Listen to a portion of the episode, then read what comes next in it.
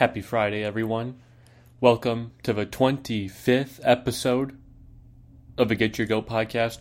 We're a quarter way there to 100. Happy to be with you all. What a week it has been. A week of sports. Looking forward to the NBA All Star game this weekend. Always a spectacle. But we've got NFL news, college basketball rounding out its regular season this weekend, NHL, Critics' Choice Awards. Oh, we have to get into it quick before the weekend starts. So let's get into it, starting with the NFL. Starting off with a couple retirees. Chiefs fullback Anthony Sherman has officially retired after 10 seasons in the NFL. He played two seasons with the 49ers, but he has spent all the rest of his eight with the Chiefs. A great fullback. Uh, to me, fullbacks are very underrated. But if you have a good one, such as the Chiefs did, or a five 49ers do, uh, Kyle Juszczyk, then they are very beneficial. Great, great blockers. They're like a six offensive lineman in there uh, to block. You can use them in misdirection. Uh, look like it's going one way, then a running back pulls the other way. They can catch the football as well, run upfield. So the fullback is very, very valuable. And the Chiefs lost a great one in Anthony Sherman, who has retired. I wish him and his family nothing but the best in his next chapter of life. The Lions have released cornerback Desmond Trufant.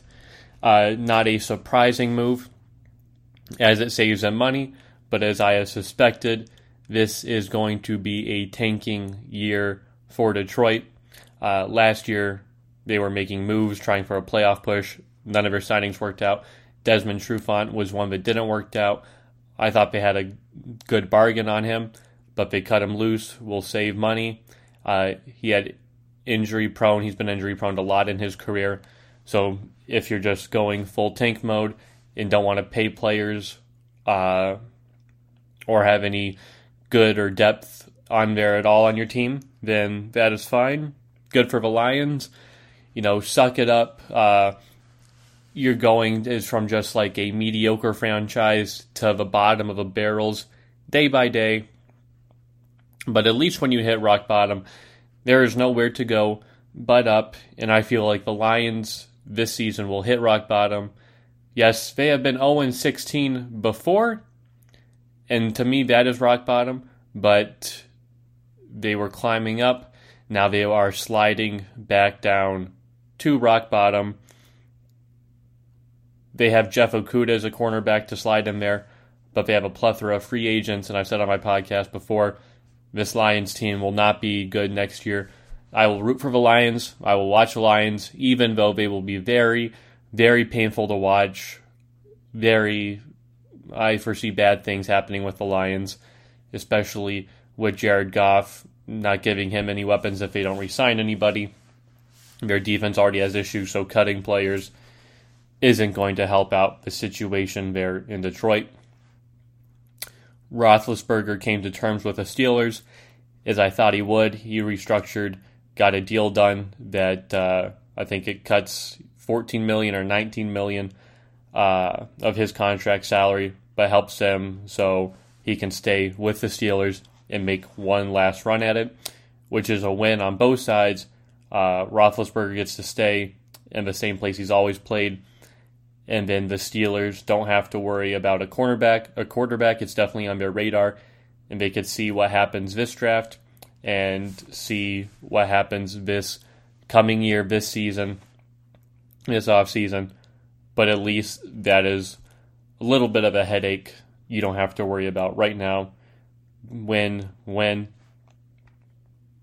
the Washington football team released Alex Smith and I thought that was a surprising move. I thought it was going to happen after some of the comments Alex Smith made, where uh, his comeback, you know, is not what the Washington football team was hoping. They didn't want that.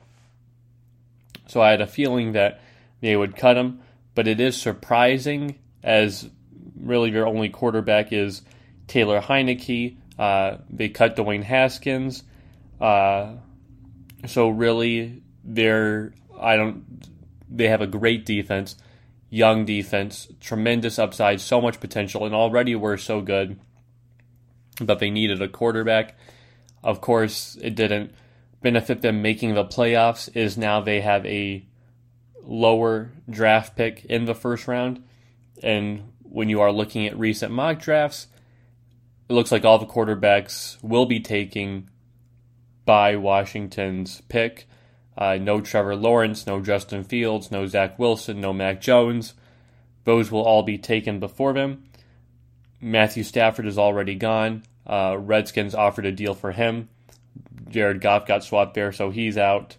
Uh, you know, you could look to trade for a Marcus Mariota or a Sam Darnold. Of course, Mariota's contract is insane. I don't know if the football team would want to sign him. Uh, Sam Darnold could come cheap, but I don't see him as a long term viable option at quarterback.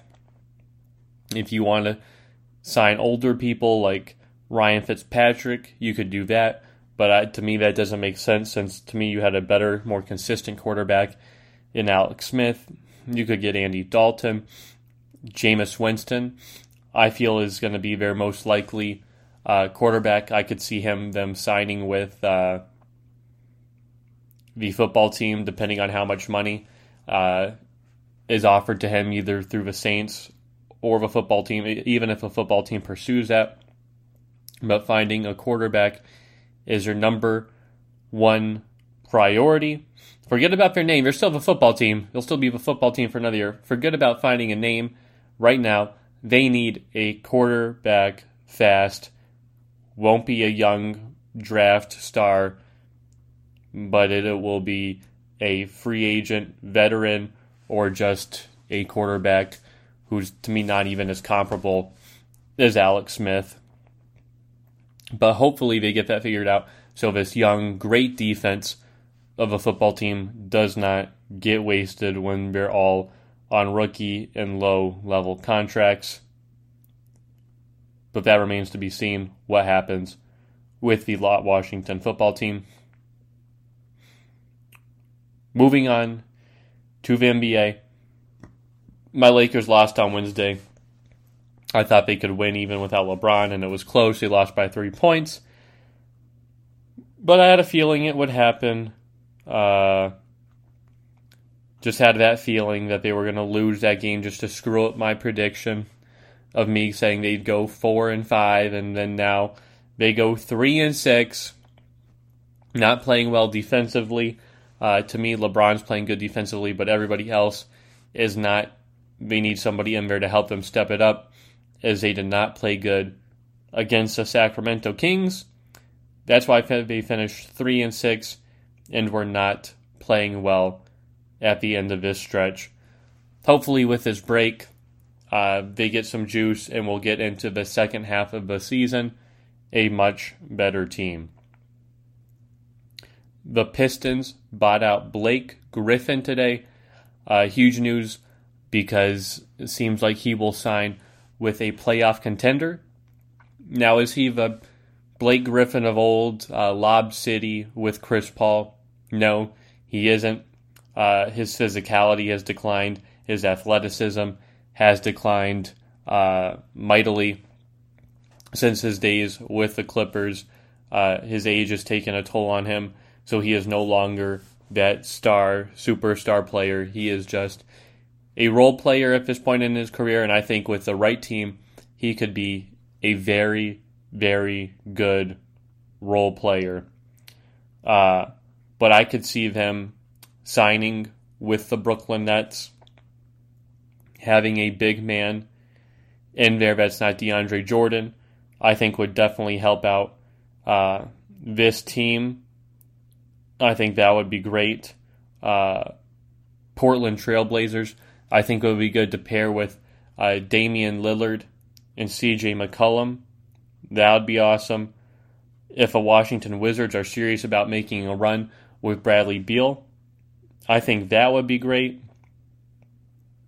But we'll just see again. he's not what he once was. His athleticism, a lot of injuries that has happened to him. He's no longer that great, great player on both ends of the court. But I think any team that signs him that's a playoff contender, it definitely helps having a quality player of experience, even if he doesn't play a ton of minutes, even if uh, you know he's a liability at games. Just having that experience in that role is great, as long as he's not scoring zero points a game on you know 15 minutes. Can't be having that. That's my issues with players is throwing up shots, running around the court, and doing nothing.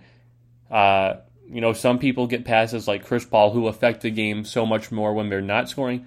But when you're just running around you, and I see you running around there, doing nothing, that's a problem.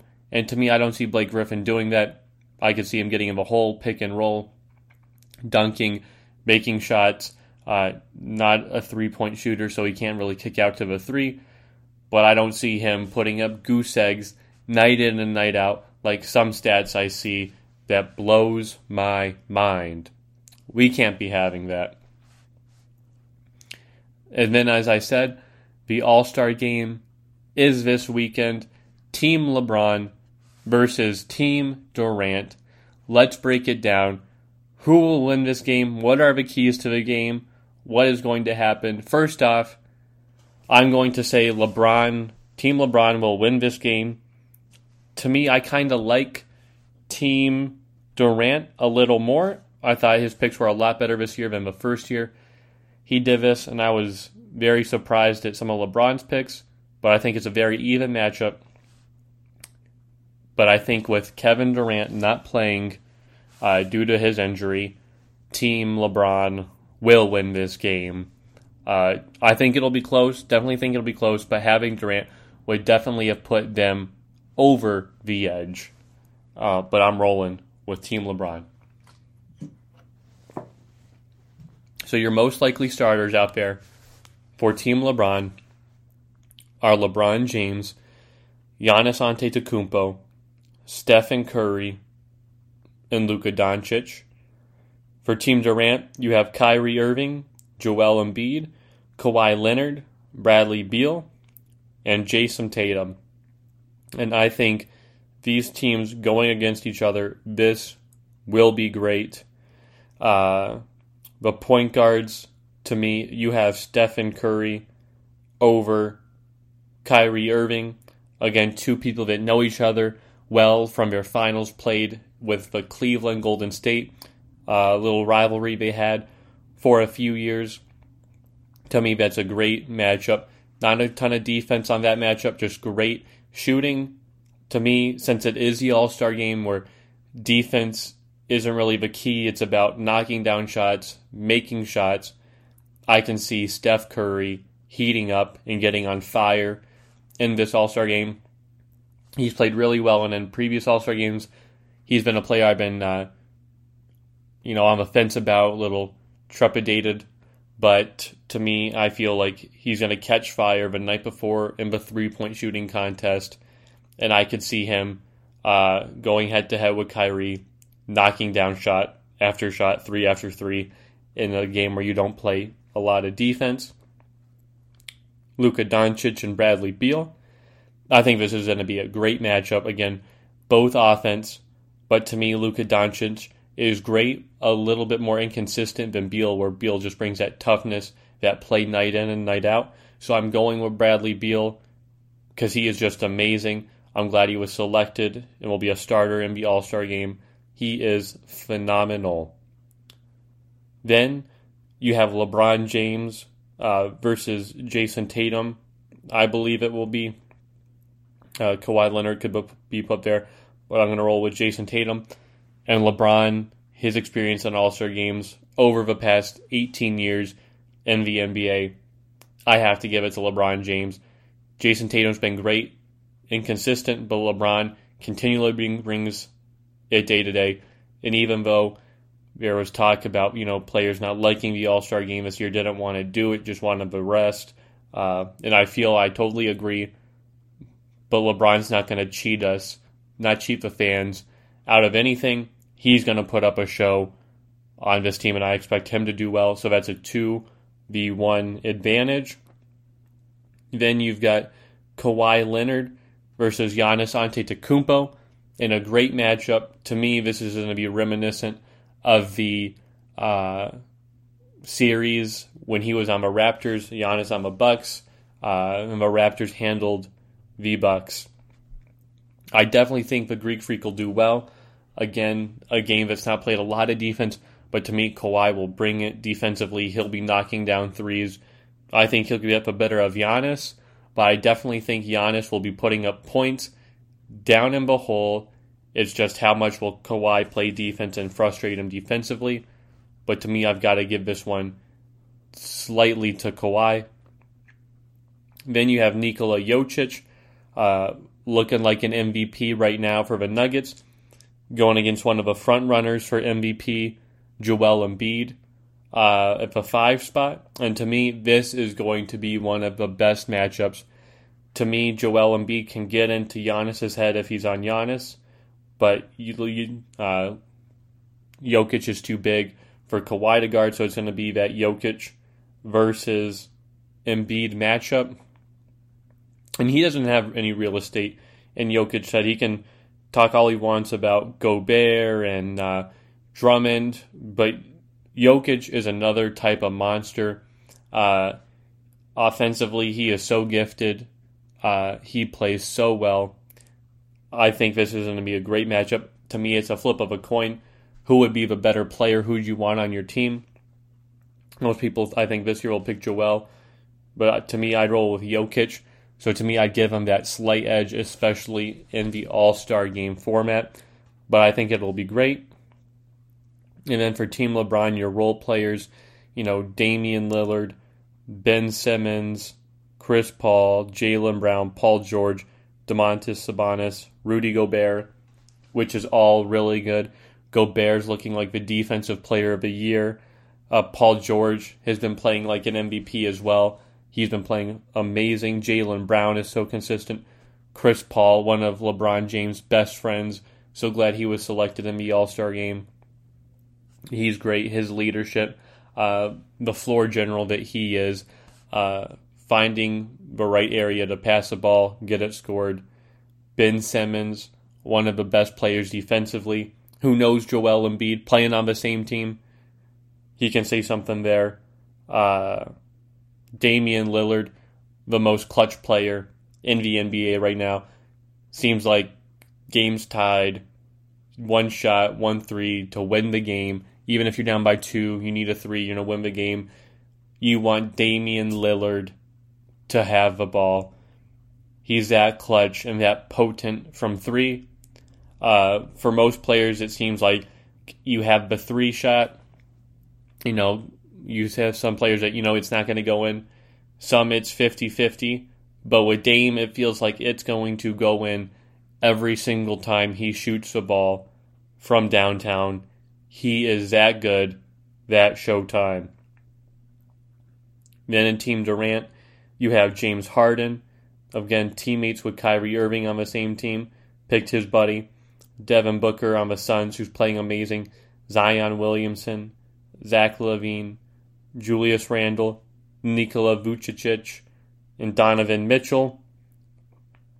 All great players. You're going to see players from both teams, but Jayson Tatum, Jaylen Brown going against each other for the Celtics, Paul George, Kawhi Leonard going up against each other, Rudy Gobert, Donovan Mitchell. Uh, it is going to be a fun All Star game to watch. Of course, a little snub with you know Donovan Mitchell and Rudy Gobert getting picked last. But, you know, I'm totally for that. You know, LeBron saying that, you know, even when the Jazz were good back in the day with Stockton and Malone, you still didn't want to be him.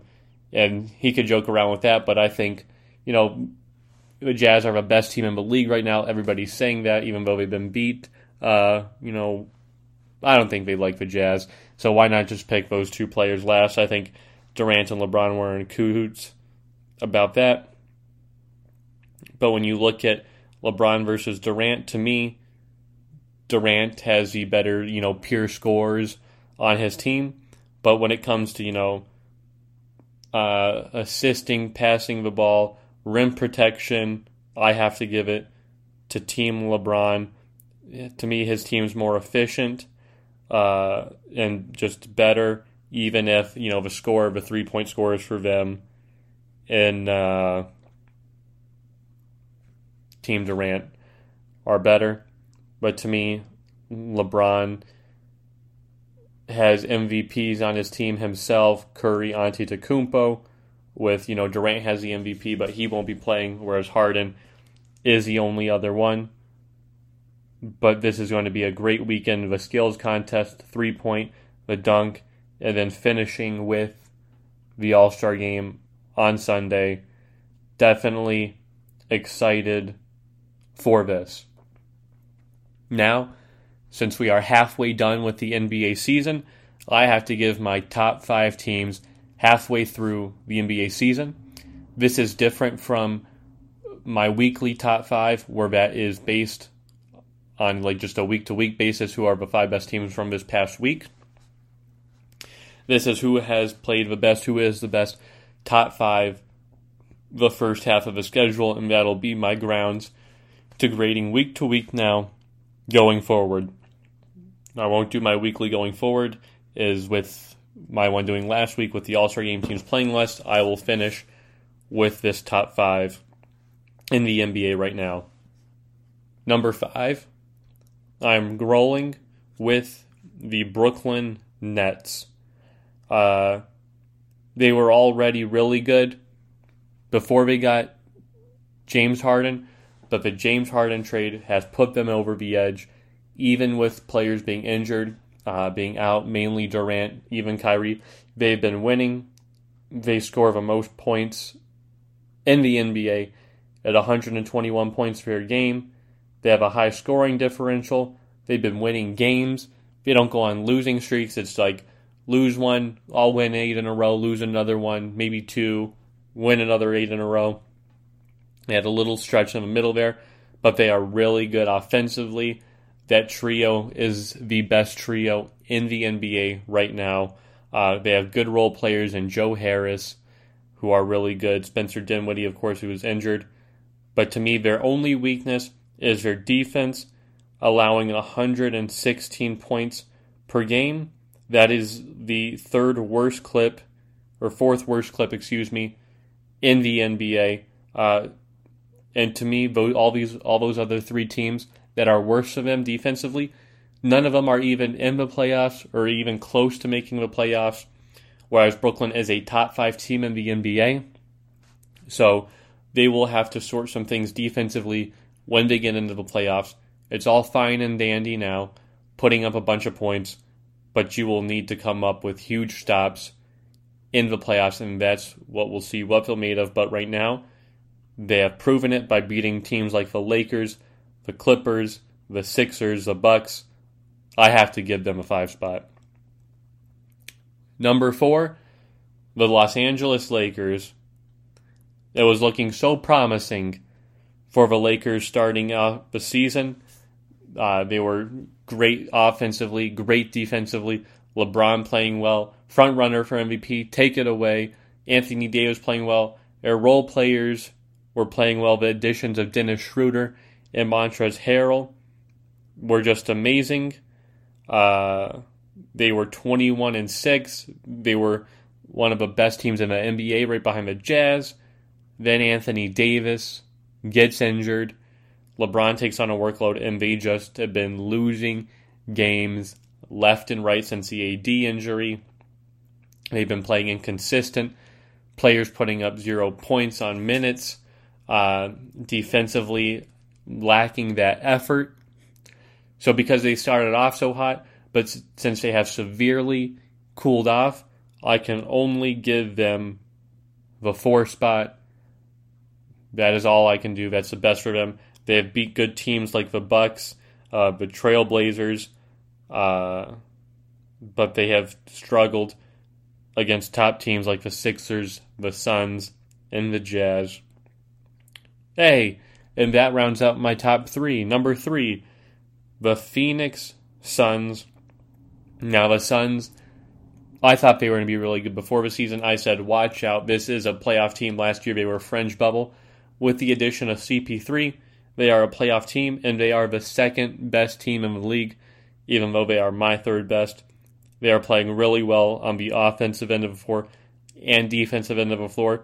They're 24 and 11. They're playing really well. Uh, to me, they could be number two if it wasn't for that blow or that yeah huge blow and lead to the Brooklyn Nets. Chris Paul playing great. He's an all star. Devin Booker playing great. He's an all star. DeAndre Ayton protecting the rim, getting rebounds. He has been amazing for them. And to me, this Suns team is really good. Just a really complete team on both sides of the ball. And that's what makes them so dangerous. Number two, the Philadelphia 76ers. Just a very balanced team, offensively and defensively. To me, Ben Simmons and Joel Embiid are two of the best defenders in the league. Uh, but to me, the rest of their team isn't great. Uh, defensively, you have Joel Embiid averaging a double double in points and rebounds, 30 and 11. Ben Simmons around eight assists a game. They play really well and have great role players, and you know Seth Curry, Danny Green, uh, T.J. McConnell, I believe, is on there. Uh, but they're playing really, really well. My bad, TJ's not on there. He's on the Pacers. But no, uh, this team's playing really good. They beat good teams as the Jazz, the Pacers, the Mavericks, playoff contending teams. Uh, Joel Embiid is finding his form, front runner for MVP. Uh, but to me, the only thing is their three point shooting. Uh, ben Simmons doesn't do that well. Joel Embiid doesn't do that well. They have a couple specialists, but as a team, that is something they lack. And if they get really cold, it could be very tough to win games come playoff time. Now, the best team in the NBA is the Utah Jazz. Hands down, even though they lost to the 76ers a game ago, they have played really well. The best point differential in the lead, meaning they beat teams by the biggest margin, and they have been doing that all season, mostly by double digits or close. They're at nine points, averaging a win. Uh, with their three point shooting, with their defensive play, just they have the whole package. They really do. And Donovan Mitchell, Rudy Gobert, Mike Conley, all balanced. Different players leading different statistical categories. That's great to see. That's what makes the Utah Jazz so well is their depth, everybody stepping up every night to win basketball games. That is why the Utah Jazz are number one. So my top five Brooklyn Nets, Los Angeles Lakers, Phoenix Suns, Philadelphia 76ers, and the Utah Jazz. That's the top five for me right now. Moving on to college basketball. My pick I made on Wednesday night, Creighton and Villanova. I was right about that. I said Villanova would win, take the division crown again. And they did that. That was foreseen. I got that right. Yesterday, Michigan played Michigan State and crushed Michigan State 69 to 50. Uh, Michigan is now Big Ten champs. They're the champions of the best division, best conference in college basketball. Franz Wagner played amazing, uh, 19 points, uh, six rebounds. Hunter Dickinson, you know, double double, 14 points, 10 rebounds. Livers added points. Mike, Eli Brooks, Mike Smith, they all played really well. And even though the score was 69 to 50, they were almost up by like 30. At one point, it was like 36 to 63 before Michigan State kind of chewed back with Michigan's backups in. But no, this was a dominant performance by Michigan all around. Uh, shot 50% from the field, uh, 40% or more from the three point land. And to me, the best statistic was they held Michigan State to not make one three point shot. As I just got on Michigan for only making two against Illinois in their loss, Michigan State couldn't even knock down one. They were zero for nine from downtown.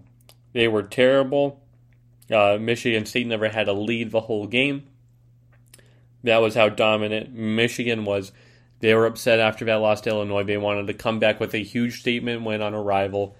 They definitely did that. Largest lead of 28, and they won by 19. That was a great win by Michigan. Now, getting onto my college basketball picks because there is a lot of college basketball this weekend. I'm going to make four picks two for tomorrow, two for Sunday. Tomorrow you have Oklahoma State versus West Virginia. Oklahoma State, uh, Cade Cunningham uh, was slightly injured yesterday against Baylor. That's huge for them. Uh, if he plays, if he doesn't play, that's huge. But I think West Virginia will win.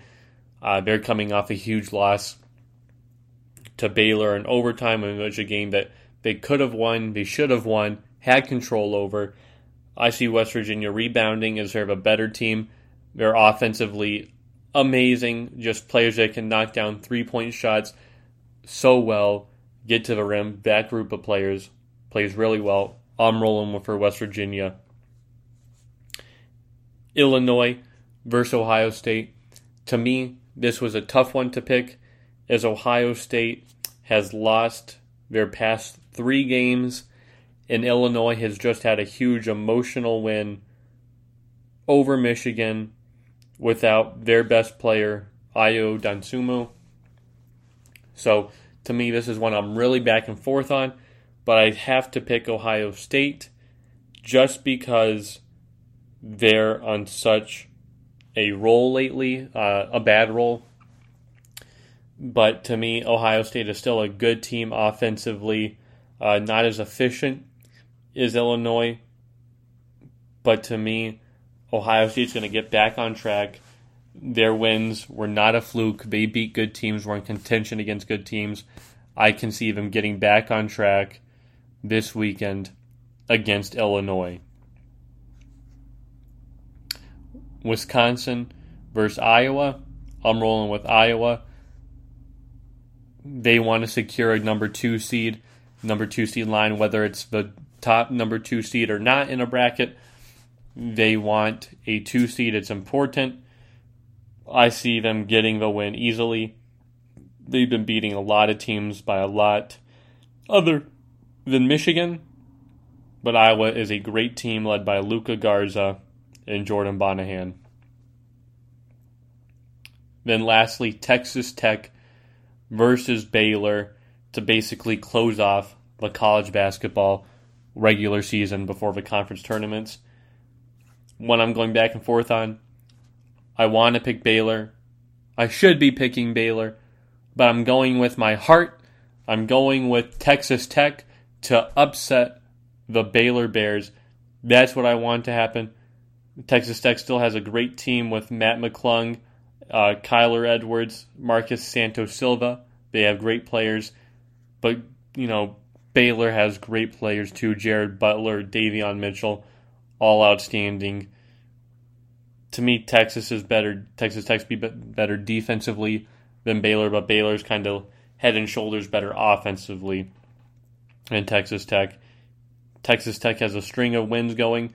Looks like Baylor's found their form again, but I have to roll with Texas Tech and be upset.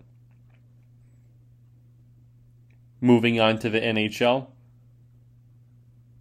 Brent Seabrook has retired defenseman for the Chicago Blackhawks. Won three Stanley Cups there with them. A tremendous defenseman, tremendous player. I wish him and his family nothing but the best going forward into his next book.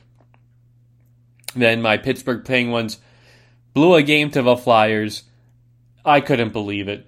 Up 3 0 right away. You know, the first four minutes of play, I was like, this is great. Let's cruise to the win. Uh, then they got a late goal into the first to cut down 3 to 1.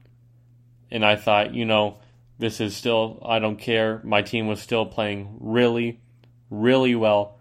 I thought they're going to do it. Then the second period, Claude Giroux got a goal, and it was 3 to 2, and you're like, there's still 20 minutes left to play. They can do it. But to me, Pittsburgh's not blowing a 3 0 lead. They're not that bad. Then they got a terrible redirect. Claude Giroux, uh, Scott Laughton tied it up. And then all you know, Claude Giroux scores again, makes it 4 to 3.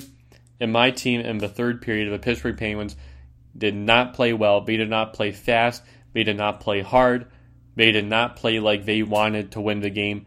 They played like they got the lead early, wanted to sit on it the whole game, took their foot off the gas, and blew it. They blew it. And as I said before, I was like, hey, the Penguins are turning the corner. It looks like they're going to pull back to back wins. And really, all they did was pull my heart out. Because again, as I say, they win one, they lose one. That's the Penguins' mantra.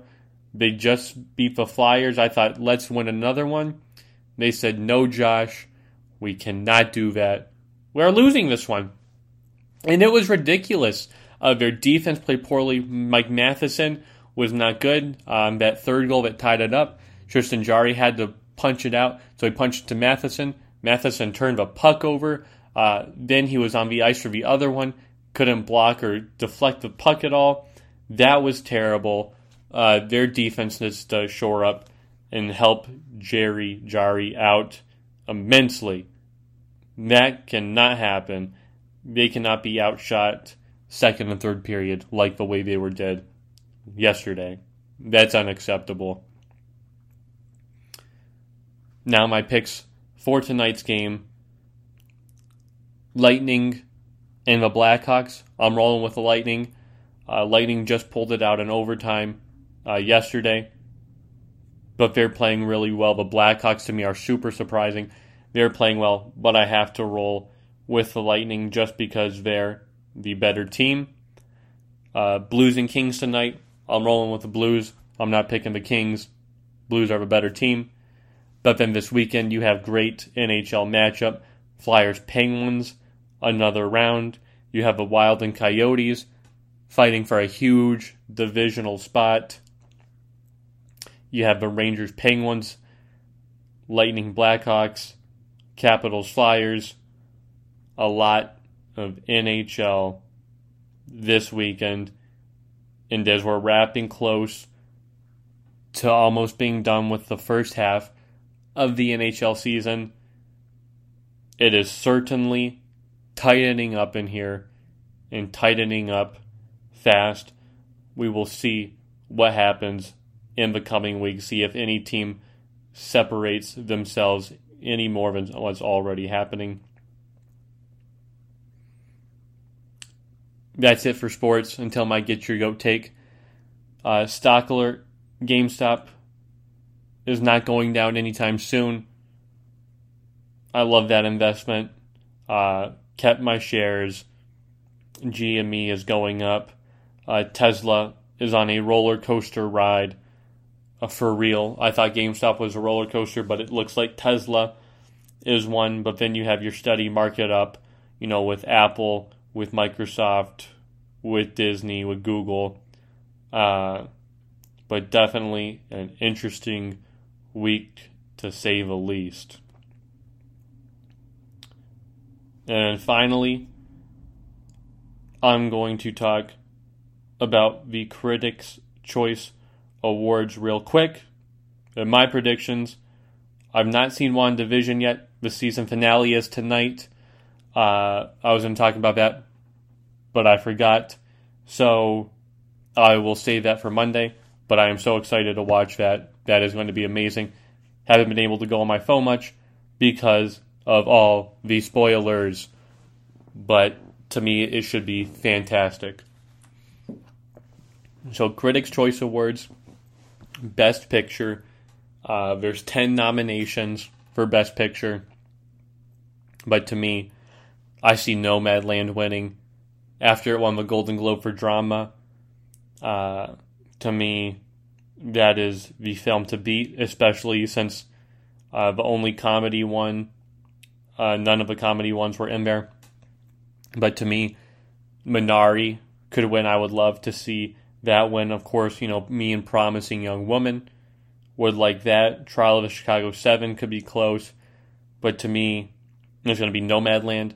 You know, with Minari not being in the mix last week of the Golden Globes, it's going to be nice to see Minari in this award show and future award shows to see it leading up to the Oscars to see if it will have a parasite like run or not. But since I am signed up for all this Gold Derby action and amazing insider type stuff, to me, Nomadland will be taking it home, even if I want Promising or Minari to take it home. Best Actor, it's going to Chadwick Boseman. Uh, to me, he's just going to be the ultimate sweep of the Best Actor category for Ma Rainey's Black Bottom. Yes, I like Riz Ahmed. Uh, I like the Steven Yeun for Minari, but to me, I think Chadwick deserves it. Uh, this posthumous win for him is great, so I will take nothing away from Chadwick. Best Actress. Oh man, I want to say Carey Mulligan. I want Promising Young Woman, but I just do not know. After Andra Day's win for the Golden Globes, she's up again for the United States versus Billie Holiday. A lot of people still like Viola Davis. A lot of talk right now on Zendaya for Malcolm and Marie. I want Carey. I'll pick Carey, even if, you know, this piece of me that's biting me saying it's going to be Andra Day pulling off another upset and kind of solidifying that fifth final Oscar spot for herself. I like Carey. I'm pulling for Carey, even if Andra Day does win it. Best Supporting Actor, Daniel Kaluuya. Uh, yes, Sacha Baron Cohen was great. Uh, Paul Raci for Sound of Metal. Chadwick Boseman for 5 Bloods. But Daniel Kaluuya, as I've said before, time and time again, his command, his presence in Judas and the Black Messiah was outstanding. To me, he could have been in the category for best lead actor as well, just not supporting, because his role was just so good in that film, and to me, spent majority of the time as the main man. Best supporting actress. Oh, again, this is a tough one. The winner of the Golden Globes is not even up this time around. I thought it was going to be, you know, Glenn Close or Olivia Colman. You had Amanda Seyfried in the mix, a lot of people liking her. You have Maria Bakalova, uh, the Yu Jung Yoon for Minari, the grandmother. I think it's going to be Olivia Colman. I'm going with that. But then again, this so both actress rates are not for sure yet. But I'm going to roll with Olivia Colman because she is popular, and I need to watch The Father pronto. That is on my list. Best acting ensemble. I think it should go to Minari or to 5 Bloods for sure, but I think it will go to the trial of the Chicago 7. I have no problems with that, as I think that is a great movie as well, but to me, those ones are just a little bit above it. Best director, Chloe Zhao, Nomadland. Uh, she's taken that. Best original screenplay, I think Trial of the Chicago 7 after its Golden Globe win. Uh, I would like to see Promising Young Woman and Emerald Fennell. Her writing is great, but I definitely think Aaron Sorkin is taking it. Best Adapted Screenplay, I think it'll be One Night in Miami. Give him a consolation prize and not give everything to Chloe Zhao. Again, I could be wrong, but I think One Night in Miami will definitely win something. And then you have all your TV awards. Again, Best Drama Series. I think it'll be The Crown Crown wins. one last time. I think it'll win again. Actor in a drama series. Josh O'Connor. I think it's everything drama. Is Crown. Emma Corrin Crown. Uh, just everything can be Crown. You know, everybody likes it. My mom loves it. Uh, she's on the Crown wagon now, so she can tell me all about the Crown. Comedy. I think it's be very close to the Golden Globes. Uh, Schitt's Creek, uh, Jason Sudeikis for Ted Lasso, uh, Catherine O'Hara for Schitt's Creek. Uh, I just think those guys battling it out, but in supporting actor for that, I can definitely see, you know, the Schitt's Creek since uh, what's his name is not up. Uh, for small acts, uh, John Boyega Best limited series, you know, Queen's Gambit is taking that at all. Uh, Mark Ruffalo, uh, that's it. You know, Queen's Gambit, Schitt's Creek, Ted Lasso. To me, that's all you need to know. Uh, but it's going to be great to watch, see how these awards tighten out, see if they actually do tighten up with new people or if it's going to be consistent in what has been played out already. So my final get your goat take takes, whatever you want to say, is Carey Mulligan is the best actress this year. Uh, I don't care what people say about United States versus Billie Holiday. I read multiple reviews saying that movie was not good. Yes, uh, Andra Day had a great performance and made the movie what it is, but so does Carey Mulligan and Promised Young Woman. And really, to me, you can say that about all those actresses in that category. So don't give me any crap on that. Also, I cannot believe that the Washington football team released Alex Smith.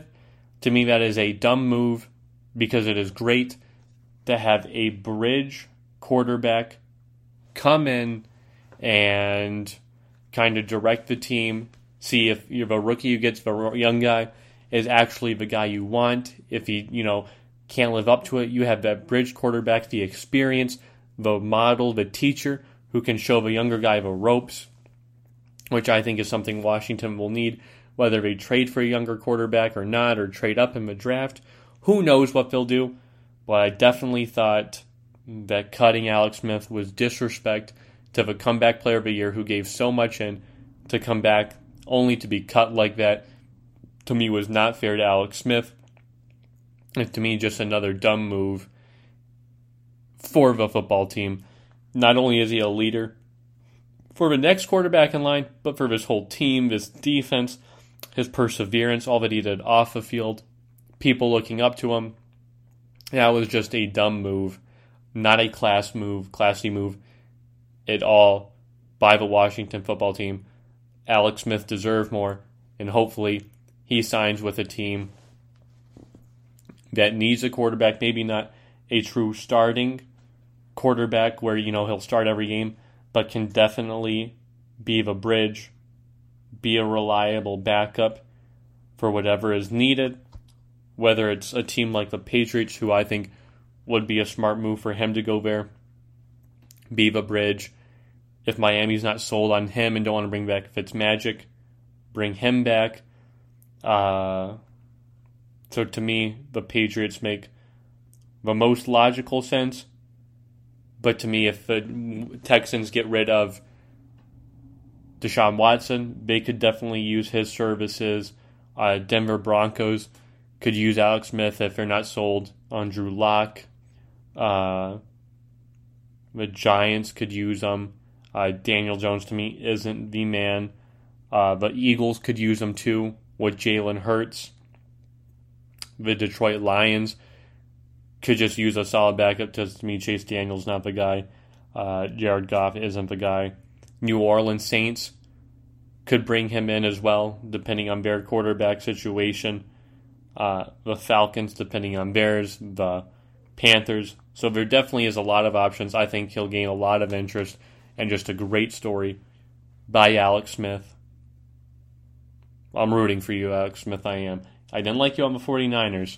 Definitely not, but I'm rooting for you. So that's it. That is the Get Your Goat podcast. Everybody, have a wonderful weekend.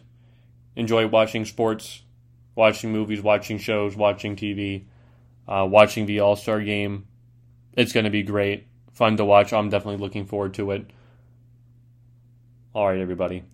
Hope you enjoyed the 25th episode and the 25 episodes before this, and all the 25 episodes and more we will do after this. Bye, everybody.